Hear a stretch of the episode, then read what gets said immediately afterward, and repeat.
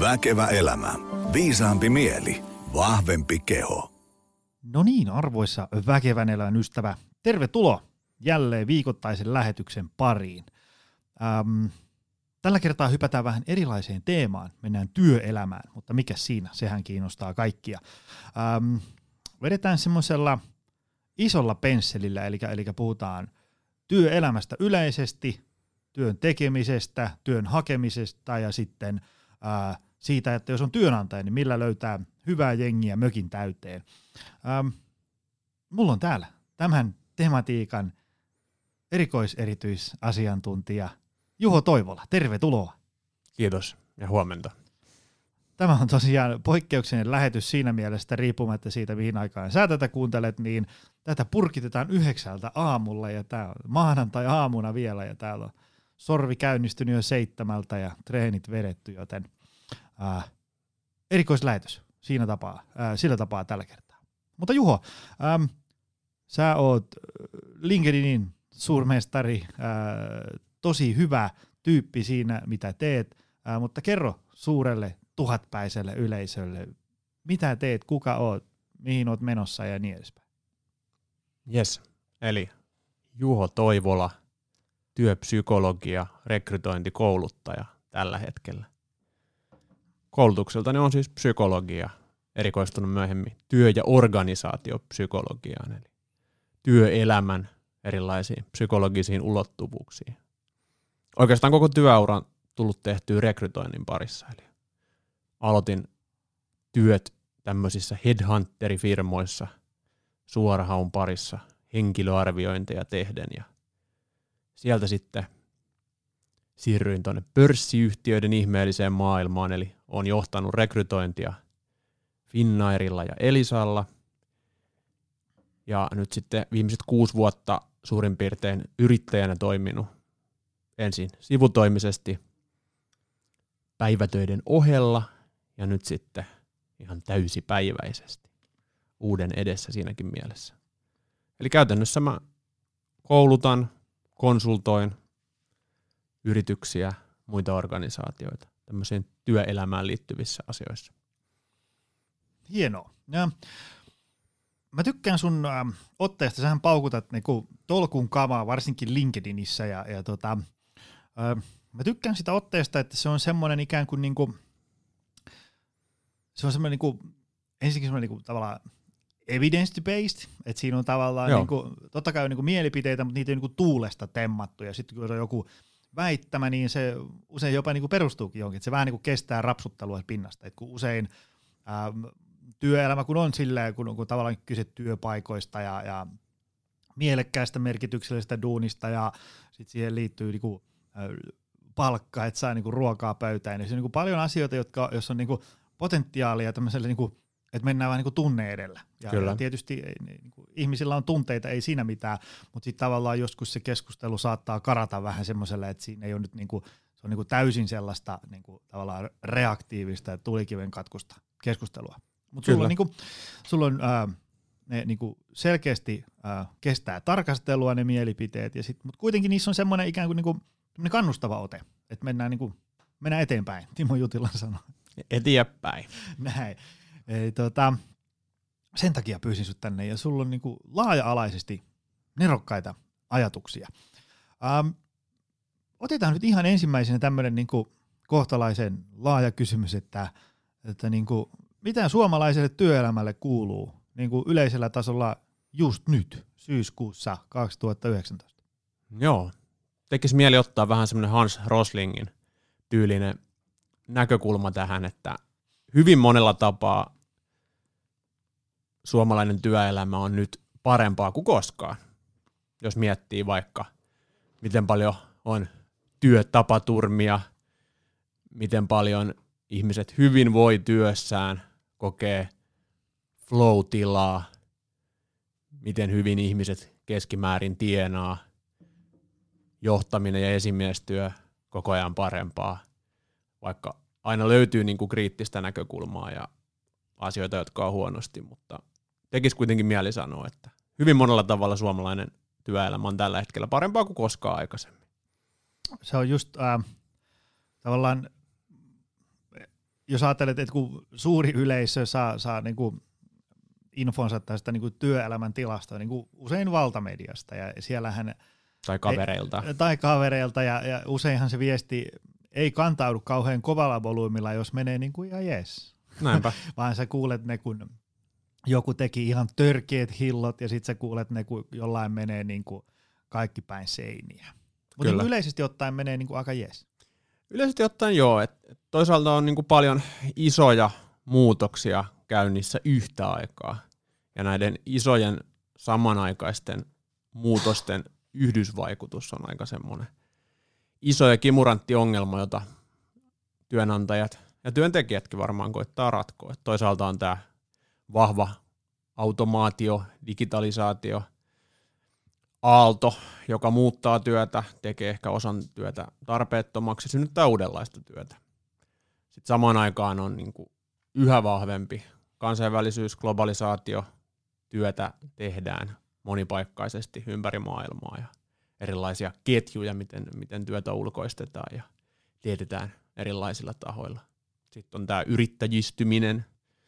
Yhä useampi toimii esimerkiksi freelancer-pohjalta ja on alustataloutta ja kaikkea tämmöistä. Ja, ja, ja näiden yhdistelmä varmasti haastaa, haastaa monia. Et Suomessa tietenkin nähdään se, että semmoinen suorittava työ katoaa. Et, et sen tilalle syntyy tietotyötä ja palvelutyötä. Ja siihen liittyy sitten myöskin tämä polarisaatioilmiö, eli semmoinen keskipalkkainen työ katoaa, mikä on aika iso yhteiskunnallinen. Mitä on niinku keskipa- mit, mitä semmoiset ihmiset tekee työkseen? Onko se joku niin. osastopäällikkö? No varmaan just, just tämmöiset niin kuin kolmen tonnin, kolmen puolen tonnin kuukausipalkalla siistit sisätyöt, tämmöinen koordinoiva yleistyö, ehkä teollisuuden puolella jotkut tämmöiset ikään kuin hyväpalkkaiset duunariammatit, painajat, paperikoneen käyttäjät ynnä muut tämmöiset niin kuin teollisuuden suorittavat tehtävät. No, eli sitten jää ikään kuin, niin kuin talonmiehiä ja, ja sitten isoja bosseja, jotka vetää kympikuussa. Niin, että tavallaan siinä käy vähän silleen, että sitten rupeaa olemaan yhä enemmän niitä, jotka saa lähemmäs vaan kahta tonnia kuussa, et, ja sitten on niitä, jotka saa viittä kuutta tonnia, että semmoiset kolmen neljän tonnin duunit vähän niin kuin katoaa. Mm-hmm. Ei nyt mitenkään radikaalisti, mutta kyllä se näkee ihan tilastoista. Mä en muista, olikohan se äh, Yuval Noah Hararin äh, jossain kirjoissa vai, vai ihanko jostain muualta luin sitä, että tavallaan on tosi vaikea ikään kuin automaatiolla korvata sellaisia duuneja, missä pitää olla tavallaan niin kuin ymmärtää se tilanne ja sitten sulla on niin kuin paljon sellaisia niin kuin silppuhommia tyylisesti, niin kuin, että jos sä oot vaikka nyt, no myönnän, en ihan tarkkaan tiedä mitä talomies tekee, mutta tavallaan, että jos joku tämmöinen tyyppi, joka pitää huolta vaikka siitä, että viiden kerrostalon niin kuin tämmöiset, niin kuin tavallaan joku, mitä niin kuin, ruoho leikataan, mm, ää, kyllä. Joku soittaa, että mulla on tämmöinen venttiili täältä hajalla, niin sitten se joutuu möyriin johonkin, tiedätkö, sinne keittiön kaapialle, ja sitten vartin päästä se menee korjaa jonkun autotallin niin kuin ovenkarmia, ja että mm. tavallaan, että sulla on niin kuin 400 erilaista pikkuhommaa, mitä sun pitää osata. Niitä on vaikea ikään kuin korvata. Juuri näin. Tämmöiset niin työt, mihin sisältyy paitsi tiedon käsittely, että sulla pitää olla jotain tietoa, miten ne hommat tehdään, tai sun pitää ainakin tietää, mistä ne työohjeet löytyy, ja sitten sulla pitää lisäksi tiettyä jotain mekaanisia valmiuksia, että pitää pystyä vääntämään sitä ruuvia ja säätämään jotain vipuja, niin, niin tavallaan se on kyllä varmasti semmoista, mikä, mikä kyllä säilyy ja mille tarvetta on. No hei, mitkä on nyt, niinku, kun mä, mäkin elelen tässä omassa niinku, yrittäjäkuplassa, niin ihan hirveästi en, en, äh, no en ehdi ja välillä ei oikein huvitakaan seurata, mitä maailmalla tapahtuu, kun tavallaan koitan pitää silleen, niin kuin, äh, kädet täynnä näitä omia tärkeitä juttuja. Äh, mutta tota, mikä on niin nyt työelämässä kuuminta hottia? Mä usein tavallaan kun tulee sille, että tekee mieli ottaa kantaa johonkin työelämäasiaan, niin sitä aina muistaa sen, että siitä on itse asiassa kohta 11 vuotta, kun on itse ollut viimeksi niin kuin toisten leivissä palkkatöissä. Niin voi olla, että maailma on muuttunut tässä jonkun verran. Joo. Mutta to, toki siis niin kierrän luennoimassa yrityksissä, mutta tietysti sieltäkin kuulee ikään kuin vaan osan totuudesta. Mutta miten, mikä sä seuraat enemmän skeneen? No yksi, mitä tekisi mieli sanoa, on se, että, että tavallaan samat teemat pysyy vuodesta toiseen, mutta ne vähän niin kuin aina uudelleen brändätään. Että, on? No vaikka just joku tavallaan tiimityö, ihmisten kanssa toimiminen. Sehän on ollut varmaan 80-90-luvulta asti sellainen kestoteema ja sitten se vaan niin kuin saa uusia muotoja. Et tällä hetkellä ehkä puhutaan niin kuin vaikka jostain sosiaalisesta kognitiosta ja miten aivot, aivot on sosiaalinen rakenne ja, ja empatia on tärkeää ja empatia on tulevaisuuden supervoima ja, ja näin. Ja, ja 90-luvulla se oli enemmän sitä, että, että tavallaan hyvät tiimit saa aikaan tuloksia, että periaatteessa ne niin kuin väitteet on ihan samoja, mutta niitä ehkä perustellaan uudenlaisilla tutkimustuloksilla vaikka tai otetaan joku uusi, uusi näkökulma asiaan, mutta se tavallaan keskustelun sisältö sinne se pysyy samana. Ehkä mun tekisi mieli nostaa esiin verkostot.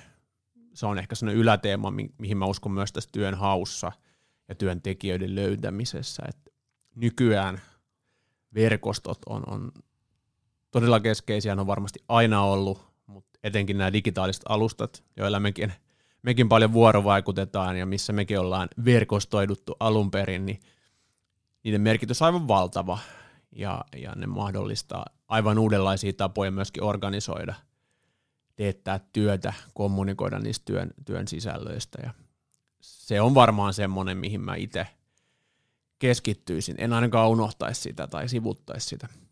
Kun sä puhut verkostoista, niin onko se niinku tämä vanha kunnon, niinku, että on suhteita joka suuntaan? Onko se sama asia vai? No se on suhteet ja, ja se on tavallaan just se, että, että löydetään sieltä verkoston kautta vastauksia kysymyksiin, tekijöitä työlle, tietoa, pystytään myös levittämään tietoa. Ja, ja verkostoilla on aika vahva rooli myöskin semmoisessa niin kuin validoinnissa, jos mietitään, miten paljon ihmiset nykyään vaikka kysyy suosituksia, kun ne ostaa, ostaa huonekalua tai miettii, mihin lähtee lomalle, ne laittaa faseen ekana kysymyksen ja, ja ottaa vinkkejä. Että semmoinen verkoston tavallaan validoiva voima, vertaissuositukset ja, ja niin edelleen, niin, niin se myös tässä työelämässä niin kuin. Valtaa yhä enemmän alaa. Kyllä, kyllä. Kyllä se, niin kuin, jos ajattelee silleen, että, niinku, että jos mä haen meidän tiimiin valkkua, niin. ja sitten mä tökkään tuosta somea, että hei on niin positio auki, niin sitten sieltä paukahtaa niin ne 20 hakemusta. Kyllä. Niin sitten tavallaan kun niitä mietitään, niitä hakemuksia, ja sitten mulla on niin kuin neljä tyyppiä, jotka on mun mielestä tolkun tyyppejä, joiden sanaa mä luotan, niin näyttää kaikki sormella sitä yhtä, että toi on muuten osaa hommansa. Niin kyllähän se tietysti on siinä kohtaa vähän eri lähtökuopissa kuin ne kaikki loput. Kun tavallaan se, jos mä luen niitä lappuja, niin kaikki on niin kuin avoimia, innokkaita, rehellisiä, ihmisläheisiä mm. niin edespäin. Sitten tavallaan sit siinä on niin kuin, kaikki on käynyt PT-koulutuksen ja tehnyt vähän valmennuksia. Sitten on niin kuin tosi Kyllä. vaikea ikään kuin sanoa, että no kuka näistä on nyt sit se the-tyyppi, joka me valitaan. Näinpä. Ja siinä kohtaa ne suositukset alkaa painaa aika paljon.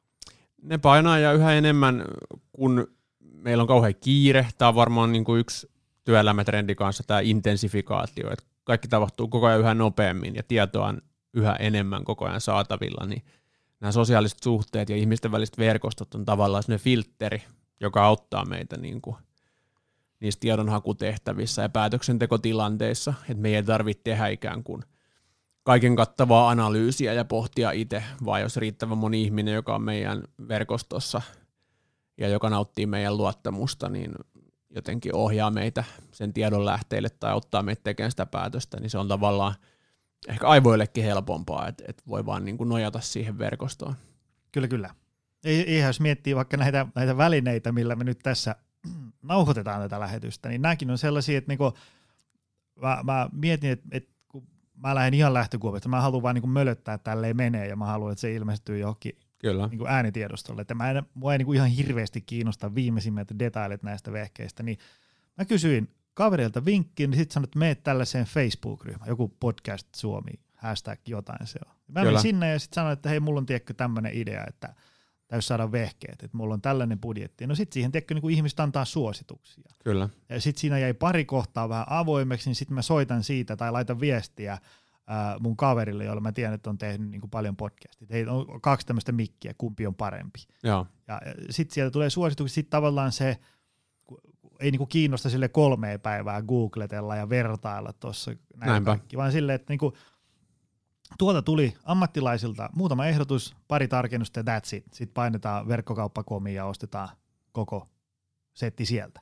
Tavallaan näin se maailma vähän niin kuin toimii tässä Näinpä. asiassa ja sitten tietysti niin kuin työelämässä myös. No mutta, jos ne on kuumaa hottia, niin mitkä on vähän niin kuin menneen talven lumia? No mitenköhän sen niin kuin nätisti, nätisti sanoisi? Tota, ehkä semmoinen, mistä mä tykkään puhua ja mistä osa ihmisistä on eri mieltä ja olkoon, on, on tämmöinen tietynlainen niin kuin lojaliteetin murtuminen. Et, et yhä useampi työsuhde ei ole enää semmoinen lupaus eläkevirasta, vaan, vaan se on enemmän tämmöinen niin kuin kahden itsenäisen toimijan tilapainen järjestely, eli, eli tavallaan niin kuin diili on enemmän sen tyyppinen, että et, et tehdään nyt tämmöistä niin kauan kuin molemmat hyötyy tästä.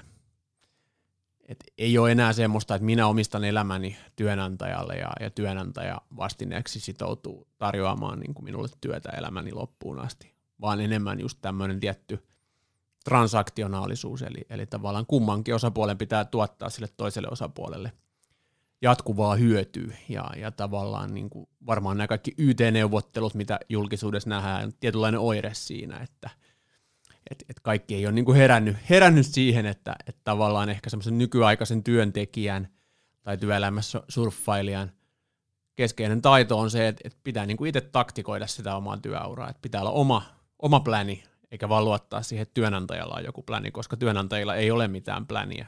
Sori, tämä on nyt ikävä salaisuus tällä entinen isojen työnantajien edustaja kertoo tämän asian, mutta työnantajilla ei ole hajuakaan tulevaisuudesta ja työnantajat ei pysty sanoa, mitä sun kannattaa opiskella tai mihin suuntaan sun kannattaa tehdä oma ura. Että se on tavallaan nykyään jokaisen omalla vastuulla.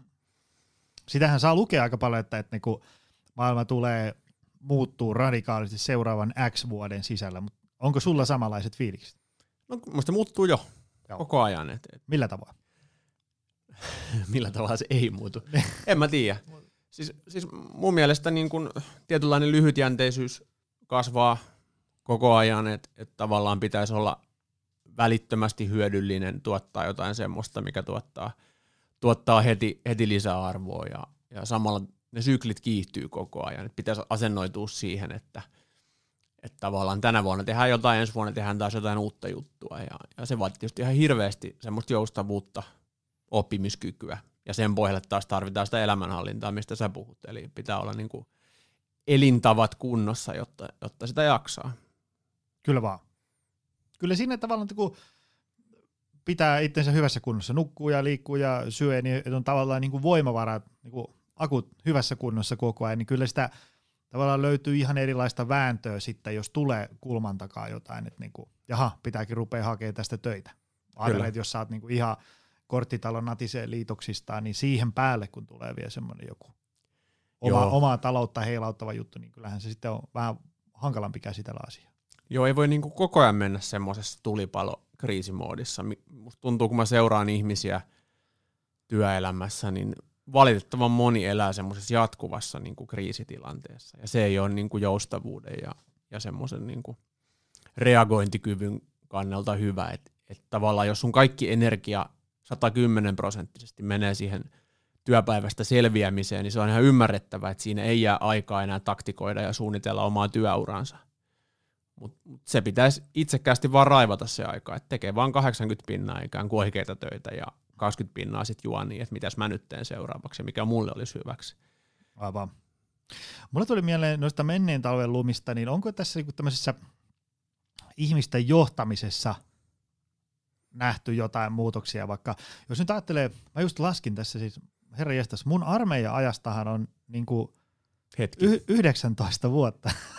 mun mielestä se oli ihan justiinsa. Mutta anyway, mä muistan, kun silloin kun mä olin armeijassa, niin silloin ähm, mä muistan, että siellä ainakin törmäsin semmoiseen niin kuin otsikkoon kuin syväjohtajuus. Kyllä. Se oli jotenkin, se oli silloin vähän semmoista, äh, vähän semmoista vitsiltä kuulostavaa, koska se oli kuitenkin vielä... Se oli uusi juttu silloin. Niin, niin, mm. niin koska armeijassa se oli kuitenkin sellaista, että nyt – sotamies nönnönnö, ota toi ja tee tota, ja sitten tehtiin. Ja sitten kun siinä tavallaan heiteltiin tiskiin tällaista sy- syväjohtamista, tämmöistä tavallaan niin kuin, vähän niin kuin pehmeämpää tapaa johtaa, niin se, se oli vähän sellainen, että no just joo, mikä mm, tämä on. Kyllä. Mutta mut nyt jos ajattelee 2019 maailmaa, niin kyllä täällä jotenkin tuntuu, että ainakin yleisessä keskustelussa kannustetaan paljon enemmän semmoiseen niin ihmisten motivoimiseen ja sellaiseen, että, että johtaminen – oli ennen ehkä semmoista, niin kuin, että annettiin keppiä ja sitten jos menee hyvin, niin saat vähän porkkanaa, kun nykyään se tuntuu enemmän semmoiselta palveluammatilta. No näin se on, ja varmaan se itseohjautuvuus, mistä nykyään puhutaan, niin on, on tämmöinen trendisana, mutta se ei kuitenkaan tarkoita sitä, että johtajat, esihenkilöt pääsisivät yhtään vähemmällä. Että se itseohjautuva tekeminen vaatii paljon aktiivisempaa läsnäoloa ja sparrausta ja keskusteluyhteyttä. Mutta se liittyy onko vähän tähän samaan ilmiöön, mitä mainitsin aikaisemmin, että työnantajat yhä harvemmin tietää, että mitä kuuluisi tehdä, jolloin, jolloin sen työntekijän pitää itse löytää ne vastaukset ja sen tiiminvetäjän johtajan tehtävä on tavallaan sparrata, valmentaa, auttaa löytämään se tie kysymällä hyviä kysymyksiä, olemalla henkisenä tukena, sanomalla vaikka, että joo, kuulostaa hyvältä, että, että mä tuen tätä, tätä ideaa ja lähdetään vaan tekemään. Kyllä vaan. Mitä sitten työelämään ja, ja siihen liittyvään keskusteluun liittyviä tämmöisiä myyttejä? Tavallaan niin kuin, että sä luet jotain ja sitten että no, ei se nyt ihan noin ole. Esimerkiksi niin. vaikka, vaikka äh, onko tämä, liittyykö tähän just äsken mainitsemaan tähän itseohjautuvuuteen jotain väärinymmärryksiä? Mä aina välillä törmään keskusta tai semmoisiin niin heittoihin, että se on työelämän yksi väärinymmärretyimpiä termejä just nyt. Mikä on tavallaan niin siitä se the totuus? Varmaan monenlaisia totuuksia, mutta ehkä se keskeisin juttu on se, että se ei ole tavallaan ihmisten yksin jättämistä ja semmoisten rajattomien vapauksien antamista, vaan nimenomaan aika niin kuin systemaattista tekemistä sen, sen ympärille, että vaikka ihmiset saa itse havainnoida, ideoida, tuottaa ratkaisuehdotuksia ja ratkaista asioita, niin siinä on jatkuva keskusteluyhteys ja siinä on erilaisia niin kuin työskentelymenetelmiä, millä sitä tuetaan sitä tekemistä, että se ei ole semmoista niin kuin rajatonta ja päämäärätöntä palloilua. Niin. Ei semmoista, että tyyppi tulee taloon ja sitten se heitetään kylmää avantoa, että mees tonne vähän itse ohjautuu nyt. Ja sitten seuraavan kerran kun jutellaan, niin on, että no miksi sä oot nyt tollain tehnyt. Kyllä. Ja esimerkiksi tavoitteen asetanta on varmaan yksi semmoinen keskeinen juttu, mikä tuohon liittyy. Että vaikka työ olisi, työ olisi itse ohjautuvaa, niin kuitenkin työlle on hyvä olla jotkut selkeät tavoitteet. Tähän yksi äh, meidän yhteinen ää, tuttu, oliko se Antti Kiukas, tiedät tyypin. Niin, Tiedän. Niin, niin Antti, Antille sinne terveisiä. Niin mun mielestä Antti sen jossain keskustelussa hyvin tiivisti, että, että tavallaan itseohjautuvuus voi olla sellaistakin, että, että niin kuin maanantaina sovitaan, että mitä tällä viikolla tehdään. Joo. Ja sitten perjantaina katsotaan, että no kuis kävi. Ja sitten sen, tavallaan sen viikon siinä välissä saa itse ohjautua. Kyllä. Ja, mutta tavallaan niin kuin tiettyjen – tavoitteiden ja niin kuin raamien sisällä. Ei, ei sellaista, että niin kuin jengi vaan lyödään sinne avokonttoriin ja tehkää mitä lystää. Joo, siinä tulee varmaan siihen, että niitä etenkin asiantuntijatyössä niin tavallaan oikeaan ratkaisuun voi päätyä monta eri reittiä ja, ja on monia hyviä tapoja tehdä tietynlaista työtä. Ei ole mitään yhtä oikeaa ja siihen liittyy myös tämä itsetuntemus, mikä siinä oman työurankin suunnittelussa on, että sun pitää löytää se oma tapa – tehdä tietynlaista työtä. Itse voisi nostaa vaikka omasta hommasta esiin sen, että et, et mun on pitänyt löytää esimerkiksi yrittäjänä omanlainen tapa tehdä myyntiä. Ja, ja mulla se tarkoittaa sitä, että en mä niinku tee kylmäsoittoja, enkä mä käy missään myyntitapaamisissa jossain. Joku muu tekisi sitä ja tekisi hyvää tulosta silleen. Mulla on toisenlaisia tapoja. Mä kontaktoin ihmisiä sosiaalisen median kanavissa ja, ja teen vaikka aktiivista sisältömarkkinointia ja luotan siihen, että se tuottaa yhteydenottoja. Ja se on niin ollut mulle luonteva, mun persoonaan sopiva tapa tehdä, tehdä myyntiä. Ja, ja samalla tavalla missä tahansa ammatissa on tämä juttu, että, että itseohjautuvuuteen mä liitän jotenkin sen, että mm.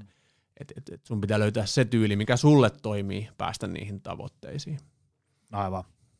No nyt jos ajatellaan, että äh, työnantajan näkökulmasta tämä itseohjautuva organisaatio vaatii sitä, että, että, että tavallaan valmennetaan sitä tyyppiä ja siinä on niin kuin jatkuva Joo. keskusteluyhteys auki ja niin edespäin. Mutta mitä itseohjautuva, itseohjautuva organisaatio edellyttää sit ikään kuin sieltä tyypiltä, sieltä työntekijältä? Joo.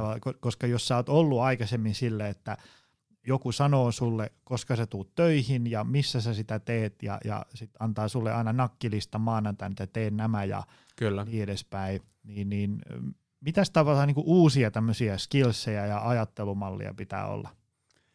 ensinnäkin on hyvä todeta, että, että, että tietyllä tavalla tämä puhe itseohjautuvuudesta on myöskin aika elitististä. Että tästä on esitetty erilaisia arvioita, että itse asiassa on aika iso joukko, joidenkin arvioiden mukaan jopa puolet työikäisestä väestöstä ei välttämättä ole taidoiltaan, tiedoiltaan sellaista, että, että he kykenisivät semmoiseen täysin itseohjautuvaan työhön, eli heille toimii paremmin sen tyyppinen ote, missä on selkeät työohjeet, hyvin selkeästi niin kuin käyty läpi se, että tehdään tälleen vaihe kerrallaan.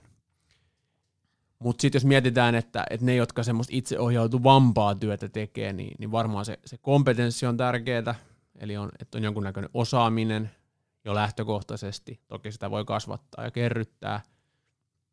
Motivaation merkitys on, on, on paljon vahvempi. Et jos sun työ on se, että sä pakkaat vihanneksia, niin se on aika pakkotahtista, mutta siinä usein epämotivoituneempikin henkilö pystyy tekemään kohtuu hyviä tuloksia, mutta itseohjautuvassa työssä sillä on isompi merkitys sillä motivaatiolla. Se selittää suuremman osan siitä työn tulosten vaihtelusta. No aivan. Ja varmaan sitten resurssit on, on semmoinen keskeinen, että mikä niinku on asia, minkä kanssa moni todella pätevä ihminen mun nähdäkseni tuskailee, eli aikaa, rahaa, henkilöitä on käytettävissä vähemmän kuin mikä olisi se oma visio siitä, että miten se homma tulisi parhaiten tehtyä. Aivan. Tuossa tota, aikaisemminkin mainitsit, että, että niin kuin tavallaan työelämästä on tullut semmoista kiivastahtisempaa. Joo. Niin sitä saa ihan selkeästi niin kuin lukea kyllä lehdistä ja, ja sitten kuuntelee ää, erityisesti niin kuin stressaantuneiden ja väsyneiden ihmisten ajatuksia näistä, mutta on, onko asia oikeasti näin? No meillä ei ole tavallaan mitään ihan superluotettavaa tutkimustietoa, mutta se mikä me tiedetään on se, että ihmisten kokemukset asiasta on muuttunut. Ja siihen liittyy sen tyyppisiä havaintoja kuin, että yhä useammin on sellainen tilanne, että on useampia työtehtäviä, joita pitäisi tehdä samanaikaisesti. Yhä useammin on, tai yhä suurempi osuus työtehtävistä on statukseltaan kiireisiä. On yhä vähemmän mahdollista pitää esimerkiksi kahvitaukoja tai, tai vastaavia ikään kuin hengähdyshetkiä kesken työpäivän ja niin edelleen. Eli ne liittyy tämän tyyppisiin havaintoihin ja kokemuksiin, mitä ihmisillä on siitä työn arjesta. Ja, ja näitä mittareita on, ja kun niiden tuloksia on seurattu, niin se on kyllä aika lohdutonta. Eli, eli vuosi vuodelta ihmiset kokee, kokee nimenomaan itse henkilökohtaisesti työelämän, työn teon yhä intensiivisempänä. Aivan. No entä, äm, nämä oli tämmöisiä myyttejä. No mitä sitten semmoisia niinku tärkeitä asioita työelämään liittyen, joista sun mielestä ei puhuta riittävästi? Tässä nyt muutama tullutkin on, tuleeko Joo. vielä? No tää, just tämä suhteiden merkitys mm. on, on yksi, siitä jo mainitsinkin, mutta tavallaan pieni knoppitieto siihen liittyen. Itsekin on saanut kaikki työt niin kuin suhteiden avulla. Että tavallaan just tämmöinen ajatus, että haetaan työpaikkaa, lähdetään hakemuksia ja toivotaan, että joku niitä lukee, niin niin se ei aina ole se toimivin, toimivin strategia. Mitäs muita, muita uskomuksia on? Ehkä sitten on tämmöinen niin kuin, toinen, mistä on ikävä sanoa, on, on tietyllä tavalla se jotenkin ahkeruus kannattaa tyyppinen juttu. Et, et tosi paljon näkee myös katkeruutta työelämässä, että ihmisiä, jotka on niin kuin antanut aika paljon, nähnyt aika paljon vaivaa ja ikään kuin luottanut siihen, että – kyllä joku tämän huomaa ja, ja kyllä mut sitten niin kuin palkitaan, niin havahtuukin siihen, että, että näin ei olekaan. Että, että varmasti on niin, että, että jotta saa hyviä tuloksia aikaiseksi, niin ahkeruutta tarvitaan. Mutta se ahkeruus ei itsessään ole sellainen, sellainen niin kuin, mikä vielä takaisi mitään. Et, et, et, etenkin jos se yhdistyy semmoiseen tiettyyn niin kuin uhrautuvuuteen, niin työelämä on kyllä sillä tavalla armoton, että ahkeria ja uhrautuvaisia ihmisiä kyllä käytetään hyväksi aika paljon. Sitten mä oon itse miettinyt sitä, kun on tosiaan ollut niin kuin paiskinut tosi pitkää työviikkoa sillä, että ne, niin kuin se alkaen 50 tuntia viikossa. Kyllä. Ja, ja tota, äm, ei siinä mitään, se on, it, itse on pelastanut se, että se on ollut kivaa, on jaksanut ja eri tavalla, mutta tota, niin kuin jossain kohtaa rupesi miettimään sitä, että, että nyt mä niin kuin meitsi uhrautuu ja meitsi painaa ja meitsi laittaa muut tähän edelleen ja tavallaan niin kuin, että niin kuin, tuli Kyllä. semmoinen niin kuin, semmoinen niin kuin struggle porn, mm-hmm. niin tavallaan, niin kuin, että sitä ruvetaan ihan, ihannoimaan sitä sellaista niin kuin kärsimystä ja raatamista. Ja siitä tulee ikään kuin se, niin kuin se että joo, toi on nyt kyllä hyvä tyyppi. Kun sitten jossain kohtaa rupesi miettimään silleen, että että mitäs jos rupesikin ajattelemaan, että niinku, tavallaan, että, että tulokset ratkaisee. Mm-hmm. Ikään kuin silleen, että, että niinku, tavallaan, että, että, jos sen sun perusduunin tekeminen vaatii 60 tuntia viikossa hommia, niin siinä on todennäköisesti jotain vähän niin kuin pielessä nyt siinä niin kuin toimenkuvassa tai tavassa, mitä niitä duuneja tehdään ja niin edespäin, että, että mitä, mitä täytyisi muuttaa, jotta ikään kuin se sama lopputulos saavutettaisiin ähm, niin kuin huomattavasti pienemmällä tuntimäärällä. No juuri näin. Ja siihen liittyy myös se, että okei ne tavoitteet on, on, on tässäkin tärkeä asia, että on sitten yrittäjä tai palkkatyössä, niin tietysti niitä kohti pitää pyrkiä, mutta se, että aina se ahkera, ahkera työnteko ei ole se paras tapa niin, niin. Ehkä se on päästä se, niihin tavoitteisiin. Niin sen nokkelin ja tuloksekkain, se, että jos se niinku, tavallaan, että jos niinku tietty tavoitteet saavutetaan, niinku, sulla on kahdeksan tunnin työpäivä ja sitten saavutat ne niinku kuudessa tunnissa, niin se on vaan niinku hieno juttu. Sitten voi niinku, tavallaan tehdä Juuri näin. muuta, jos haluaa. Ja mun mielestä tämmöisiä tarinoita tarvittaisiin. Mä tiedän, että tämä on, työelämässä on näitä nokkelia, nokkelia tuloskeskeisiä tyyppejä, jotka on löytänyt fiksuja tapoja päästä niihin työn tavoitteisiin. Ja se on vähän ehkä semmoinen, mistä ei puhuta, varmaan siinä on se näkökulma, että ihmiset pelkää myös, että jos ikään kuin paljastuu, että he ei teekään ihan niin paljon duunia kuin mitä ehkä jotkut muut, niin sitten heitä jotenkin nolataan tai heille annetaan lisää, lisää duunia. Aivan. Ja, ja tavallaan vaikka yrittäjänä, jos laskuttaa, laskuttaa niin kuin isoja summia asiakkailta, niin ei ole ehkä jotenkin kosher tuoda esiin, että en mä nyt itse asiassa ihan hirveästi nähnyt vaivaa tänne jutun esiin. nimenomaan, nimenomaan. Mutta se, jos ajatellaan näitä, ajatellaan vaikka näitä meidän, niin kuin, jos nyt tuota toiseen viitekehykseen, näitä meidän, kun meillä on tässä ihmisiä tässä valmennuksessa tässä salilla, niin Joo. usein ähm, kun käynnistetään prokkis ja kyllä, että no mitä sä oot niin tehnyt tässä nyt viimeisen vuoden, kaksi, kolme, mm. niin sitten kun sieltä käydään läpi ikään kuin sitä efforttia, mitä ollaan laitettu siihen syömiseen ja liikkumiseen ja, ja tavallaan niin kuin detailien miettimiseen, kyllä. Niin, niin ensimmäisenä tulee mieleen, että, että kyllä tavallaan niin kuin, kun tähän menee näin paljon rahaa ja, ja aikaa ja, ja fokusta, niin, niin tavallaan niin kuin, kun se on melkein semmoisen niin kuin, niin kuin huippuurheilijan ikään kuin, niin kuin työmäärä, mutta sä oot kuitenkin tavallinen ihminen, joka vaan niin kuin voi hyvin arjessa. Niin kyllä se semmoinen arjen hyvinvointi pitäisi syntyä aika maltillisella määrällä duunia. Et silloin, tavallaan silloin pitäisi niin kuin tarkastella sitä kokonaisuutta. Joku täällä nyt vähän vuotaa. Siinähän ei ole tietysti mitään väärää, että joku haluaa liikkua paljon tai haluaa mm. Viilailla reseptejä, mutta sitten tavallaan jos sä niinku hampaa tirvessä painat menee ja sitten syntyy ikään kuin vain semmoista keskivertojälkeä, niin sitten siinä on jotain vähän väärin sitä touhussa. No kyllä se näin on. Tota, mitä sitten? Jos, jos joku haluaa hakea duunia, niin, niin tota, suhteet mainittiin, että, että se on niinku tärkeä homma. Mm. Ja, ja, tota, ja sillä on mun mielestä ihan hyvät perustelutkin. Siis sillä tavalla, niinku, että, että jos sä, jos sä oot niinku, tavallaan ihmisten on vaikea palkata sua töihin, jos ei ne tiedä, että sä oot olemassa. tai, niinku, että, että, tai se, mitä on. sä osaat ja minkälaista jälkeä, jos sä pidät tavallaan niinku ne sun ähm, työn tulokset niin kuin hyvin piilossa. On tosi vaikea vaikka. Mutta mitäs tavallaan niin kuin muuta, että jos joku tuolla langan päässä nyt miettii, että, että haluaisi hakea duuni tai, tai tota, äh, haluaisi löytää parempia duuneja, kivempiä duuneja, niin, niin Joo. mitkä on nyt semmoisia, että, että, että nämä on tänä päivänä hyviä juttuja? No sille voisi vielä palata noihin verkostoihin, että yksi semmoinen ajatus, mitä siihen liittyen on paljon viljely, on se, että – verkostoja on myöhäistä alkaa rakentaa silloin, kun niitä tarvitsee. Hyvin sanottu. E- eli tavallaan, jos nyt vaikka kävisi ikävä tilanne, että tulisi irtisanotuksi nykyisestä duunista ja ei olisi mitään ammatillisia verkostoja, niin se on hirveän nihkeä tilanne lähteä siinä kohtaa niin kuin kontaktoimaan porukkaa ja vähän sillä, että tässä nyt ollaan verkostoitumisagendalla. Toki se kannattaa siinäkin kohtaa tehdä, mutta, mutta tavallaan se on ehkä tietynlainen ammatillinen henkivakuutus myös, että lähtee itse rakentaa niitä verkostoja ja sitten tullaan aina siihen keskusteluun, että no kun mä en ole semmoinen sosiaalinen tyyppi, että en mä tykkää käydä missään cocktailkutsuilla. En mäkään tykkää käydä cocktailkutsuilla, mä, mä inhoon sitä ja, ja semmoinen small talk on, on niin kuin pahinta, mitä tiedän, mutta mut, mut sitten löytyy tapoja. Et, et uskon, että et moni esimerkiksi vähän vähemmän sosiaalinen asiantuntijakin saattaisi kokea vaikka jonkun vahvan ammattiteemoihin liittyvän verkkoyhteisön ihan motivoivana kanavana keskustella samanhenkisten ja samoista asioista kiinnostuneiden kanssa. Ja ne on myös niitä foorumeita, missä sitä omaa osaamistaan ja asiantuntemustaan voi tuoda esiin.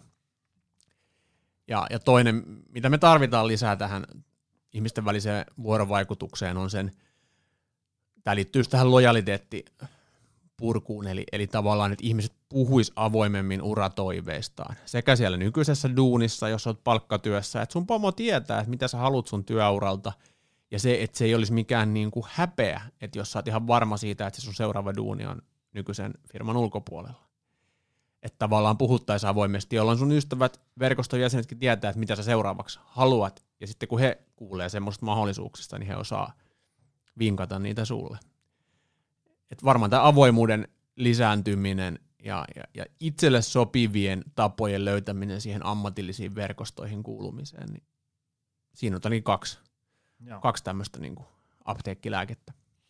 Onhan ne verkostot sille, niiden rakentaminen tosiaan, niin kuin sanoit, että, että kissaristiä ja sitä cocktailkutsut ei ole sun juttu, niin ei ole kyllä munkaan. Niin. ja vain silleen, että kun tavallaan, kun duuni on kiva, tämä mitä tästä tekee päivisin, ja se, se vaatii sitä, että on tässä gymillä välillä kädet savessa, sitten tekee tietokoneen hommia, sitten täytyy käydä asiakkaalla luennoimassa ja niin edespäin. Ne haukkaa, ne on kiva, mutta Joo. ne haukkaa niin paljon, että tavallaan, et sitten kun seuraavaksi tulee niinku perhe mm-hmm. ja, ja, ja sitten tulee niinku oma hyvinvointi, Kyllä. tämä kolmikko, niinku duuni, perhe ja oma hyvinvointi haukkaa niinku niin ison siivun, että sitten tavallaan kun tulee joku sellainen – puolitutun, puolitutun galleria-avajaiset. Niin Näinpä. Ne on vaan pakko skipata ihan vaan sen takia, kun tekee mieli vaan olla tekemättä eikä mitään. Katsoo niin Netflixiä himassa ja niin edespäin. Näinpä. Ja, tota, mutta silti itsellä on tosi isot, näin on isompiakin olemassa, mutta silleen mm. isot verkostot, että... Riittävä. Että, niin, niin, mm. niin silleen, että ja se nyt periaatteessa ei vaadi sitä, kun että sä oot ikään kuin, niin kuin vaikka sosiaalisessa mediassa niin. esillä. Ja sinnekin, jos sä haluat, Se on yksi tapa. Niin, että jos sä haluat vaikka siellä ikään kuin, niin kuin kertoa ihmisille sun osaamisesta, niin siellähän pystyy paljon automatisoimaan. Se tietysti vaatii sitten vähän budjettia, mutta kyllä tavalla, että sä laitat niin kuin himmelit pyöriä. Jotta, ja sitähän ei tar- välttämättä tarvitse sitä, että, että koko niin kuin Suomen pitää tietää sut. Aluksi riittää ihan vain se, että vaikka se sun oma pitäjä tietää, että sä oot pitäjän paras hieroja tai mitä ikinä. Niin, ja tämä myös liittyy siihen henkilöbrändiin, että niin. henkilöbrändejä on muuallakin kuin somessa. Että, että kyllä kaikki tietää, kuka on kylän paras hieroja ja mistä saa kylän parhaat pizzat ja niin, niin edelleen. Niin, nimenomaan. Mutta tuossa on oikeastaan se, että mitäs mä olin sanomassa? Mulla oli joku oikein kaunis, kaunis ajatus tähän, mitä mä, mitä mä tuossa pyörittelin mielessä, mutta se nyt lähti vähän. Me voidaan palata siihen myöhemmin. Palataan myöhemmin. yleensä, tämä ei ole eka kerta kun käy, mutta yleensä ne tulee sitten silleen, viiden minuutin päästä muistaa, mikä se on. Näin se muisti toimii.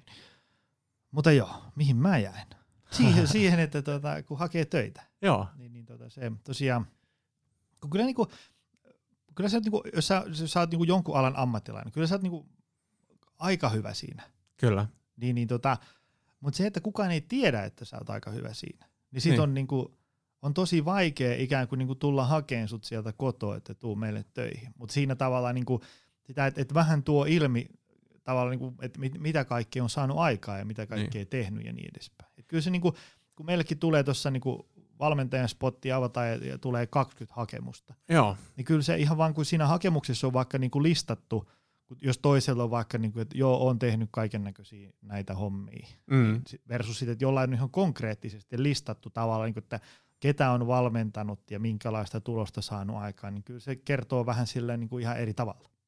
Joo, sitten siinä ehkä vaaditaan tiettyä nöyryyttäkin, että, että työmarkkinoilla on ehkä vähän sellainenkin haaste, että aika moni henkilö on, on tavallaan ylipätevä.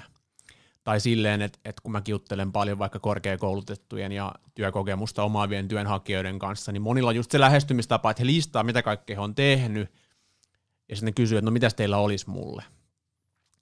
Ja, ja siinä ehkä just se tavallaan nöyryys, että haluttaisiin joku semmoinen rooli, missä kaikkea sitä kertynyttä osaamista pääsisi hyödyntämään ja sama se on tässä yrittäjänä, että et mäkin olen just suorittanut kolmevuotiset erikoispsykologiopinnot ja, ja mulla olisi hirveästi niin kuin tuoretta tutkimustietoa ja todella niin kuin kyky tehdä tai organisaatioita mullistavia interventioita, mutta sitten käytännössä mitä mä eniten teen, niin on työhaastattelukoulutus kolme tuntia, se tulee 20 esimiestä, että me käydään läpi, että kun menet työhaastatteluun, niin mieti etukäteen, mitä aiot kysyä. Sitten kaikki sillä, aah, joo, vois kyllä miettiä. Eli tavallaan eihän se ole ammatillisesti mitenkään välttämättä hirveän kunnianhimosta, mutta et Suomi ja työelämä on täynnä semmoista niin sanottua perusduunia, mitä vaan pitää tehdä. Et, et, et vaikka mulla, mullakin on näitä, näitä korkeakoulututkintoja, niin sitten tavallaan se arki voi olla jotain, jotain tämmöistä. Ja, ja työelämä on vähän semmoista teatteria, että sun pitää esittää, että sä rakastat sitä. et, et vaikka se ei ole mun lempijuttu. Mä teen nyt ihan mielellään tiedoksi kaikille asiakkaille, jotka kuuntelee. Ja mä oon ihan hyvä niissä ainakin omasta mielestä ja äitini mielestä – mutta ei se ole se, mitä mä ihan kaikkein mieluiten tekisin. Mutta ehkä sitten se, mitä ihan kaikkein mieluiten tekisin, niin se on vähän semmoista niche-hommaa, että sille ei ole niin paljon kysyntää, että sillä elättäisi itseään. Niin, niin tämä on ehkä semmoinen niin työelämän näkökulma kanssa, että pitää löytää semmoinen nöyryys siihen ja valita joku aika kapea juttu ja esittää, että rakastaa sitä. Se on vähän semmoista teatteria, mutta elämä on. Mistä me päästään? Mä muistan, että olet joskus ottanut siihen linkkarissa kantaa siihen tavallaan, niin kuin, että onko ok, eikö mitähän se, se mua, mutta että, että, mitä jos tekeekin töitä vaan rahan takia? Niin. Kun tavallaan kun nykyään on silleen, että, että niinku, varsinkin niinku Instagram ja, ja, ja kaikki muu tällainen, missä on niinku mahdollisuudet hehkuttaa kaikkiin niinku megalomaanisen mahtavia asioita, mitä on tehnyt, ja vautsi, miten työ on palkitseva. Joo. Mutta va, va, va, niinku, tekeekö ihmiset nykypäivänä enää ihan vaan niinku Antti Tuiskun sanoi rahan takia? Joo, musta, mun, mä oon paljon ihmetellyt. Mun suosikki-ilmiö on se, se emoji, millä on ne tähdet silminä.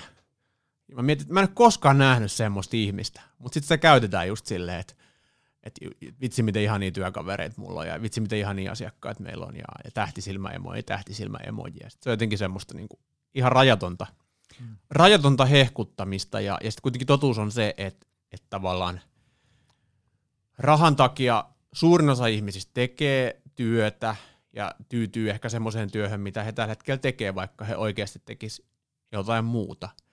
Ja tosi vähän puhutaan palkoista. Työpaikka-ilmoituksissa ei Suomessa puhuta palkoista, ellei se ole joku julkisen sektorin homma, missä se on pakko ilmoittaa.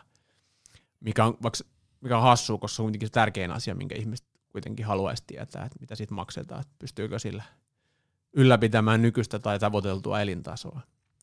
Et, et siitä on tullut vähän sellainen tabu rahasta puhumiseen ja se ikään kuin pitää esittää, että se olisi semmoinen lähes mitätön sivuseikka mm. ja, ja puhuu vaan siitä, että mikä siinä työssä, työssä motivoi. On se niinku, kyllä sitä tovin voi jaksaa. No aika pitkänkin tovin jotkut sillä niinku pitkää työpäivää ja kehnoa palkkaa, kun sulla on se purpose ja Kyllä. itseohjautuvuus ja kivaa ja, ja niin edespäin. Mutta kyllä se jossain kohtaa sitä alkaa tulee sille, että okei, että nyt on, tämä on niin aika jees ja kiva, mutta ei se nyt paha olisi, jos vähän jäisi jotain säästöönkin. Kyllä, ja siis oma ammattikuntani psykologit on hyvä esimerkki tästä, että et, et siellä on niinku vuosikausia kestäviä vääntöjä, vääntöjä työehtosopimusneuvotteluja, jossa sit saadaan joku kymppien palkankorotus kuukausipalkkaan, ja sitten ollaan niinku työvoitto. Et, et, et tavallaan niinku, on, se, on se aika mielenkiintoista. Sellainen. Ja samaan aikaan ollaan tyytymättömiä, mutta sitten kuitenkin tehdään sitä duunia. Et jotenkin muutamiakin viisaita ajate, ajattelijoita siteeratakseni, niin just sellainen, että ei, onko täällä pakko olla, jos se on niin kamalaa, että et, et moni on niinku hirveän äänekkäästi tyytymätön työoloihin ja palkkaa, mutta sitten ne kuitenkin tekee kymmeniä vuosia samassa paikassa aivan, työtä. Aivan. On tässä meidänkin alalla silleen, että ajatellaan, että kuitenkin niinku se, että susta tulee hyvä, ää, niin se vaatii sitä tekee totta kai käytännön työtä paljon, mutta sitten pitää niinku opiskella, varsinkin jos sä haluat niinku kokonaisvaltaisesti auttaa ihmisiä, niin sun pitää tietää aika paljon liikkumisesta, Kyllä. ravinnosta, palautumisesta ja sitten pitäisi olla ikään kuin se valmennusotekin hyvä ja että sä osaat niinku valmentaa ihmistä. Mm. Niin siinä on aika paljon opiskeltavaa, mikä tarkoittaa sitä, että jossain kohtaa pitää olla ikään kuin pois sorvinäänestä äärestä nenäkirjassa. Kyllä. Käydä äm, hyviä koulutuksia, ostella kirjoja, äm, joskus ehkä olla vähän vaikka vapaallakin ja niin edespäin, niin se vaatii kyllä yleensä sen, että sitten tavallaan niin kuin se sun tuntivelotuskin pitää, se ei voi olla ihan niin kuin kaikkein pienin, koska muuten tää, tää, se, se niin kuin matikka ei täsmää. Ja, ja tota, varsinkin meidän alalla, niin ähm, moni tyytyy, jos puhutaan nyt niin kuin personal trainerit, hyvinvointivalmentajat, niin tyytyy tavallaan niin kuin yllättävän pieneen liksaan. Voi mm-hmm. olla, että siinä on joku sellainen, että tavallaan kun sä teet ihmisten terveyden ja hyvinvoinnin kanssa duunia, niin tulee semmoinen, että, että, että tästä iso tuntivelotus on ikään kuin, niin kuin väärin. Niin. Varmaan ehkä pitäisi miettiä markkinaa ja ihmisten maksukykyä, että, että miten paljon löytyy semmoisia ihmisiä, joilla löytyisi vähän parempaa maksukykyä ja koittaa niin kuin tarjota palveluita sinne tai sitten löytää ratkaisuja, että millä, millä ehkä vähän vähäisemmällä ansiotasolla tai uran alkuvaiheessa voisi tehdä toisella tavalla, mutta se, että, että mietittäisiin myös niitä, niitä ansioita, se ei ole niin kuin pelkästään siitä rahasta, vaan se liittyy just tähän nokkeluuteen ja omaan hyvinvointiin, että kun löytää tapoja tuottaa merkittävää lisäarvoa kaikkea osaamistaan maksimaalisesti hyödyntäen, niin se on kaikkien kannalta järkevää ja se palautuu omaan hyvinvointiin. Et, et mulla se on tarkoittanut esimerkiksi näitä koulutuksia. Mä teen niin kuin vaikka yhden tai kaksi koulutusta viikossa, niin mä elän sillä. Ja, ja se taas antaa mun elämään niin kuin tasapainoa, että mun ei tarvi rehki ihan niin hirveästi. Ja niihin koulutuksiin mä taas pystyn niin kuin suuntaamaan sen kaiken tiedon ja, ja kokemuksen, mitä on kertynyt. Aivan. Mistä päästään seuraavaan kysymykseen, eli äm, sä oot itse hankkinut pidempään lisätuloja Joo. päiväduuni ohella. Joo. Äm, jutellaan vähän siitä, miten se, miten se onnistuu tavallaan niin kuin lisätulojen hankkiminen päiväduunin ohella, ää, ja sitten sit tavallaan, äm, jos jää päiväduunista pois tai, tai on, on täyspäiväinen yrittäjä, niin miten se, mikä tavallaan, niin kuin sä sanoit, että et, et, et, niin pystyisi ikään kuin, niin kuin ottaa sen oman ammattitaitonsa ja, ja tavallaan niin kuin tarjoan siitä toisille merkittävää lisäarvoa ja sitten toiset haluaa maksaa siitä. Niin Joo. mikä siinä on niin kuin tavallaan, miten semmoinen onnistuu? Ihan niin kuin, mikä on se idea siinä ja olisi kiva kuulla ihan konkreettisia esimerkkejäkin. No jos mietitään tämmöistä asiantuntijatyötä, niin ehkä siinä se yksi suuri oivallus on se, että pitää jotenkin pystyä irtaantumaan semmoisesta tuntilaskutusajattelusta, tai sitten sulla pitää toimia semmoisella alalla ja olla niin kova luu, että sä pystyt laskuttaa ihan naurettavia tuntihintoja tyyli joku 500 euroa tunti.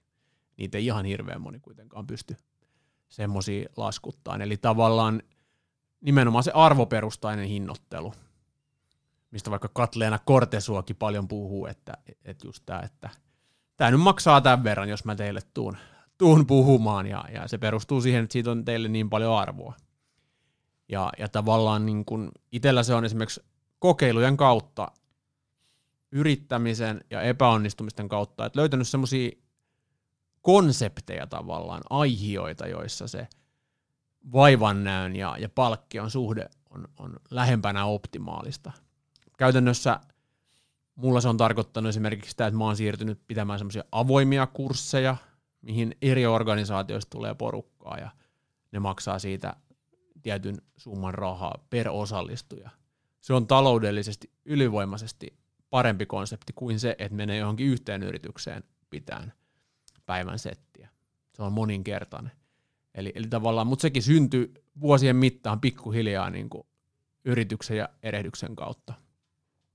Sitten toinen juttu tuohon liittyen hinnoitteluun on, on se niin kuin sopivan hintatason löytäminen. Joku tuntematon ajattelija on sanonut, että silloin hinnat on kohdallaan, kun puolet kieltäytyy ostamasta sen takia, että on liian kallista. En mä kyllä ole ihan varma, onko se totta, mutta mun mielestä se on niin kuin kiinnostava, kiinnostava ajatus, ja kyllä mä oon sitä vähän koittanut, koittanut soveltaa, että ainakin niin, että, että joskus myös tulisi kommentteja, että nyt on vähän liian kallis. Että jos kukaan ei koskaan sano silleen, niin sitä voit olla varma, ihan varma, että sun hinnat on liian matalat. Näin jo. Mutta miten se niinku, tavallaan, ajatellaan, että tuolla on nyt joku tyyppi Kyllä. firmassa X, Joo. hyvä asiantuntija siinä, missä tekee. Kyllä. Ja sitten se haluaisi kenties vaikka sillä samalla äm, asiantuntijaosaamisella ruveta niin kuin, tekemään hilloa myös ikään kuin, niin kuin toisaalla, niin kuin Näinpä. vain itselleen. No tietysti tuon riippuu vähän siitä, mikä se duuni on, ja että se on hyvä käydä työnantajan kanssa Joo. peli selväksi eka, eli, eli olla jonkun näköinen mielellään kirjallinen sivutoimilupa. Sehän on ihan, ihan laissa, laissa kuvattu tälleen, että, että jos on palkkaduunissa päivätöissä, niin, niin pitää, olla, pitää olla sivutoimilupa, mutta usein se on mahdollista löytää ainakin jotain sellaista, mitä pystyisi, pystyisi tekemään. Et se ei välttämättä ole se just ihan sama hmm. duuni samantyyppisille asiakkaille, mutta jos se työkseen esimerkiksi kouluta, niin tämmöinen kouluttaminen on, on, on hyvä, tämmöinen aika tyypillinen, tyypillinen esimerkki. Toinen on tämmöisten niin kuin ammatillisten puheenvuorojen pitäminen. Nykyään rupeaa yhä enemmän olemaan myöskin tämmöisiä alustoja, erilaisia palveluita, jotka ikään kuin välittää sitä asiantuntijaosaamista ja joiden kautta esimerkiksi mahdollista organisoida ja järjestää, järjestää koulutuksia vaikkapa. Et, et, et mä luulen, että se tulee lisääntymään, lisääntymään tämmöinen keikkatyö, kevytyrittäjyys, nämä laskutuspalvelut. Yllättävän moni, joka näitä laskutuspalveluja hyödyntää oman työnsä laskuttamiseen, niin on itse asiassa sivutoiminen yrittäjä. Mulla on todella paljon itselläkin semmoisia kumppaneita, joita mä käytän. Esimerkiksi mulla on yksi henkilö, joka tekee mulle visuaalista suunnittelua mun materiaaleihin. Hän on päivätyössä markkinoinnin duunissa teollisuusyhtiössä. Mutta sitten sit hän tekee sivutoimisesti mulle yeah. tuommoista. Mutta siinäkin tavalla just tämä tunnettuus, että kun mä kysyin, niin mun luottama henkilö vinkkasi hänet. Taas palataan niihin verkostoihin. Joo, joo. Että joku, joku vinkkaa sua ja että sä oot kertonut jollekin, että sulla olisi kiinnostus tehdä semmoista hommaa. Joo, joo. Mutta noihän voi olla aika hyviä sillä tavalla, että jos sä oot, niinku, sä oot tosi hyvä siinä sun päivätyössä ja saat sieltä jotain liksaa, Joo. Niin, niin sitten sit siinä niinku iltapuhteina aina välillä puuhastelee vähän jollekin toisellekin. Sulla on se niinku työnantaja lupa ja niin edespäin, niin siinä jo, se voi olla äkkiä helppo tapa tehdä niinku 500 tonni Kyllä. lisää. Huomattavasti helpompi kuin marssii bossin toimistoon, että heitäisi tonni lisää kuussa. Se on nimenomaan näin, että jos sun kuukausipalkka olisi vaikka kolme tonnia, niin mä väitän näin, että, että lähes aina on helpompi saada se tonni lisää tekemällä sivutoimista työtä, kuin että sä saisit tonnin palkankorotuksen siinä päiväduunissa. Se on ylivoimaisesti helpompaa ja, ja pienemmällä vaivalla. Toinen näkökulma siihen lisätuloille, on, että osaaminen kehittyy.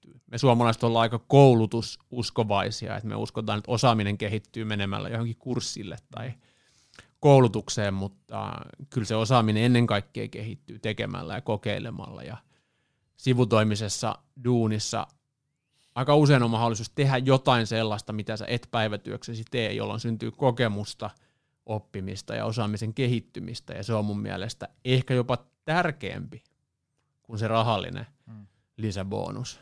Aivan. Pystyy niin kuin maksimoimaan se oman kehittymisen. Sitten tulee itsellä mieleen se, kun nythän niin kuin teknologia mahdollistaa paljon tämmöistä niin kuin skaalautuvaa Joo. duunia. Esimerkiksi vaikka kun me ollaan tehty, mä just mietin, me ollaan tehty vissiin kahdeksan vai yhdeksän vuotta verkkovalmennuksia. Joo. Ja nythän niitä on tosi paljon. Me Kyllä. aloitettiin silloin, kun oli käytännössä me ja Jutta Gustafsberg ja, ja pari jotain muuta instanssia. Isot toimijat. Niin. Mutta nyt on mm. niinku ollut hauska nähdä, miten se on niinku, tavallaan tosi moni on löytänyt siihen, että sulla on niinku, Joo. tavallaan niinku verkkovalmennusten avulla voi niinku, tavallaan, ää, se on kuluttajalle edullista, mm. toki se vaatii vähän niinku, enemmän niinku, tavallaan omatoimisuutta kuin se, että sä tuut johonkin kurssille paikan päälle. Kyllä. Ähm, sä voit niinku auttaa ihmisiä missä päin maailmaa vaan edullisemmin, ja sitten kun sä saat hyvin bosseja sinne mukaan, niin sitten se on sille itse äh, niinku tavallaan palvelun tarjoajallekin tosi taloudellisesti kannattavaa. Esimerkiksi tämmöiset mahdollistaa paljon sitä, ähm, niinku, tavallaan, että sä voisit saada itsellesi lisätuloja silloinkin, kun sä oot nukkumassa. Että aina Niinpä. ei tarvi olla niinku työrukkaset kourassa vääntämässä pään märkänä. Joo, ja näitä on niin hyvä ideoida ja, ja miettiä, että, että mitä ne mahdollisuudet on. Ja sitten samaan aikaan äh, kuitenkin myös se, mikä muut on tähän niin freelancer-talouteen ja alustatalouteen niin ohjannut, on just se, että, että yrityksissä on ihan hirveät määrät, varmaan muissakin organisaatioissa, mutta yrityksissä etenkin ihan hirveä määrä tekemätöntä työtä. Ja se on luonteeltaan sellaista, että sitä ei kyllä palkkattaisi ketään tekemään. Ei luoda mitään työpaikkaa sitä varten, mutta jos löytyy henkilö, jolla on sopiva osaaminen ja on käytettävissä sopivaa korvausta vastaan, niin se ostetaan välittömästi palveluna. Ja, ja tämä niin kuin varmaan liittyy tähän niin kuin keskitytään ydinosaamiseen, ulkoistetaan kaikki epäoleellinen, niin, niin yritysten halu ja kyky ostaa, ostaa tämmöistä niin kuin freelancer-työtä niin lisääntyy vaan koko ajan vuosi vuodelta. Joo, joo. Ja just ajattelee silleen, vaikka tässä meidän gymissä, tämmöinen kuuden ja puolen neljä mökki tässä näin, niin mm. niin kyllähän täällä niin kuin on kaiken näköistä sellaista niin kuin pikkusälää. Kyllä.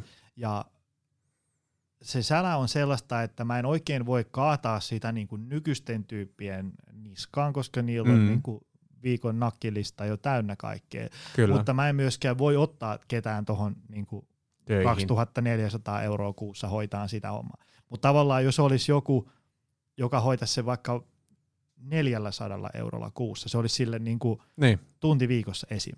Niin aika helposti, ja sitten se voisi tehdä siinä niin kuin 100 euroa tunti. Niin. Ja, ja mä saisin niin kuin monta semmoista koko ajan mua ärsyttävää päänsärkyä ikään kuin, niin kuin pois, niin siitä voisi olla helposti valmis maksaa niin kuin just sen verran. Juuri näin. Joo, tämä on vähän ehkä uudenlaista, mihin, mihin joudutaan opettelemaan. Kun tämä on vähän ehkä yhdistelmästä niin kuin tietoyhteiskuntaa, palveluyhteiskuntaa, että meidän pitää oppia käyttämään palveluita myöskin tässä niin kuin tietoyhteiskunnassa, että tämmöisiä tietopalveluita kuluttajina, yrittäjinä, yrityspäättäjinä. Se on tapa, miten me saadaan tehot irti ja menestytään. Kyllä vaan. Hei, ennen kuin mä päästän sut täältä ulos, niin vielä viimeinen tämmöinen isoko kysymys. Ähm, nyt me ollaan The puhuttu, big question. Niin, me ollaan puhuttu äh, työntekijän työn hakemisesta, lisähillon tekemisestä, mihin työelämä on menossa ja niin edespäin. Mutta mitä sitten tämä niinku työnantajan näkökulma? Joo. Ajatellaan, että mä oon tässä saliyrittäjä, mä haluan tänne äm, hyviä tyyppejä mulle töihin. Varsinkin vielä kuin semmosia, että tietysti joillain aloilla on sitä, että, että olisi duudi, mutta ei ole tekijöitä. Niin. On, onko tämä ilmiö, onko tämä totta vai ei? Mä oon siis nähnyt tämmöisiä, niin kuin, esimerkiksi vaikka koodareista on pulaa. Ja...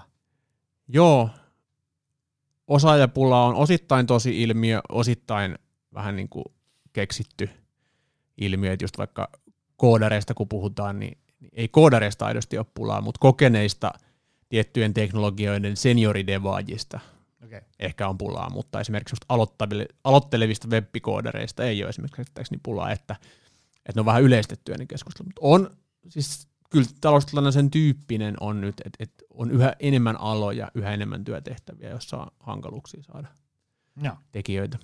Entä sitten yritykset, jotka ne, ne haluaa niinku hyviä tyyppejä töihin? Niin, Kyllä. Niin, tota, ja sit useinhan ne on sitten semmoisia tyyppejä, joilla on niinku varaa valita, joilla on mahdollisuuksia valita, mihin menee. Niin, niin mitkä olisi tämmöiset niinku työnantajan, nyt kun tuolla on jotain niinku HR-tyyppejä ja isoja mm. bosseja ja vallankaavassa istujia langan päässä, niin tota, mitä niiden niinku pitäisi tehdä, jotta ne sais hyvät tyypit itselleen töihin? Niinku, just niinku brändi, työnantajan mielikuva, rekrytointi, Joo.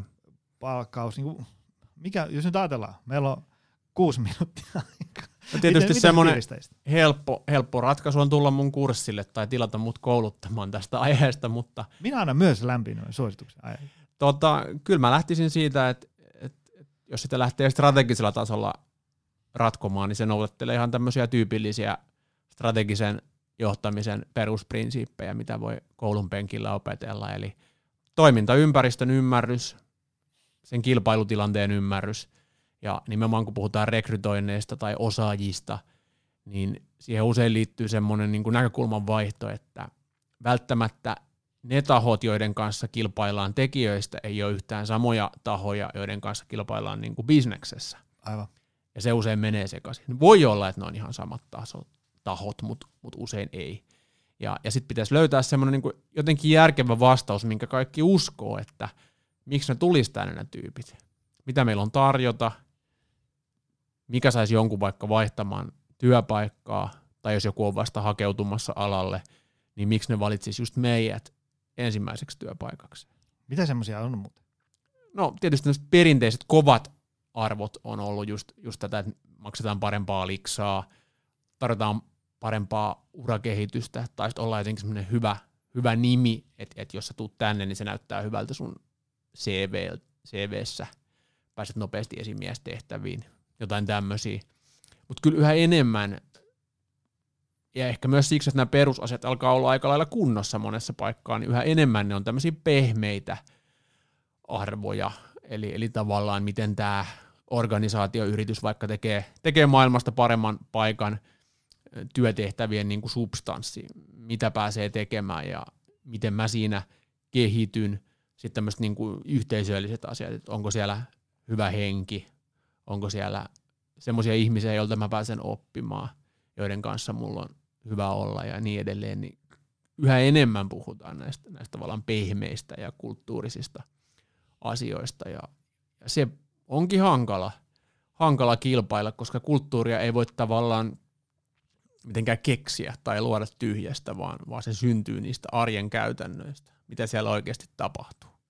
Se on aika, aika iso duuni, ja se on kuitenkin sitä merkittävintä työnantajan mielikuvatyötä, että muutetaan sitä arkea sellaiseksi, että ihmiset alkaa paukuttaa viidakkorumpuun. Että hei, täällä on muuten aika hyvä meininki, tulkaa tänne.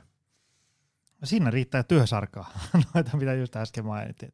Joo, mutta mut toki sitten tavallaan rekrytointi taktisempana tekemisenä on niinku nykyään yhä aktiivisempaa, että se ei ole enää sitä, että julkaistaan työpaikkailmoitus, odotellaan hakemuksia ja valitaan parhaat päältä, vaan yhä useammin tarvitaan niinku aktiivisempaa toimintaa, joka jakaantuu käytännössä kahteen. Eli joko se on sitä suorahakua, eli kartoitetaan ja kontaktoidaan porukkaa itse, etsitään niitä tyyppejä, headhuntataan, tai sitten se on tätä modernia rekrymarkkinointia, eli tavallaan löydetään tapoja kohdentaa viesti juuri niille oikeille ihmisille ja tuotetaan jotain semmoista sisältöä, joka puhuttelee heitä. Mainio. Hei, mun kysymyslista näyttää tyhjää. No niin. Tämä oli hyvä tunti. Tämä oli hy- olit hyvin valmistautunut, olit miettinyt etukäteen kysymykset. Joo, näitä oli helppo miettiä, koska useinhan ihmiset luulee, että mä pidän tätä podcastia kuulijoita varten, mutta täällä on mun salakavala keino saada tosi fiksuja ihmisiä tänne mökkiin ja esittää mua kiinnostavia kysymyksiä. Niin ja se on jotenkin ehkä sosiaalisesti suotavampaa kuin, että tuutko tunniksi juttelemaan, niin tämä, kuulostaa jotenkin semmoiselta. Ei, tämä oli, tota, tämä oli, tämä oli mainio. Tuossa niinku, oikeastaan riippumatta siinä, että, että missä vaiheessa työelämää kukin tuolla on, niin, niin tota, ää, varmasti sai lisävinkkejä, työstettävää ajatuksia. Joo. Mistä sun juttuja voi seurata ja mistä sun palveluja voi tilata?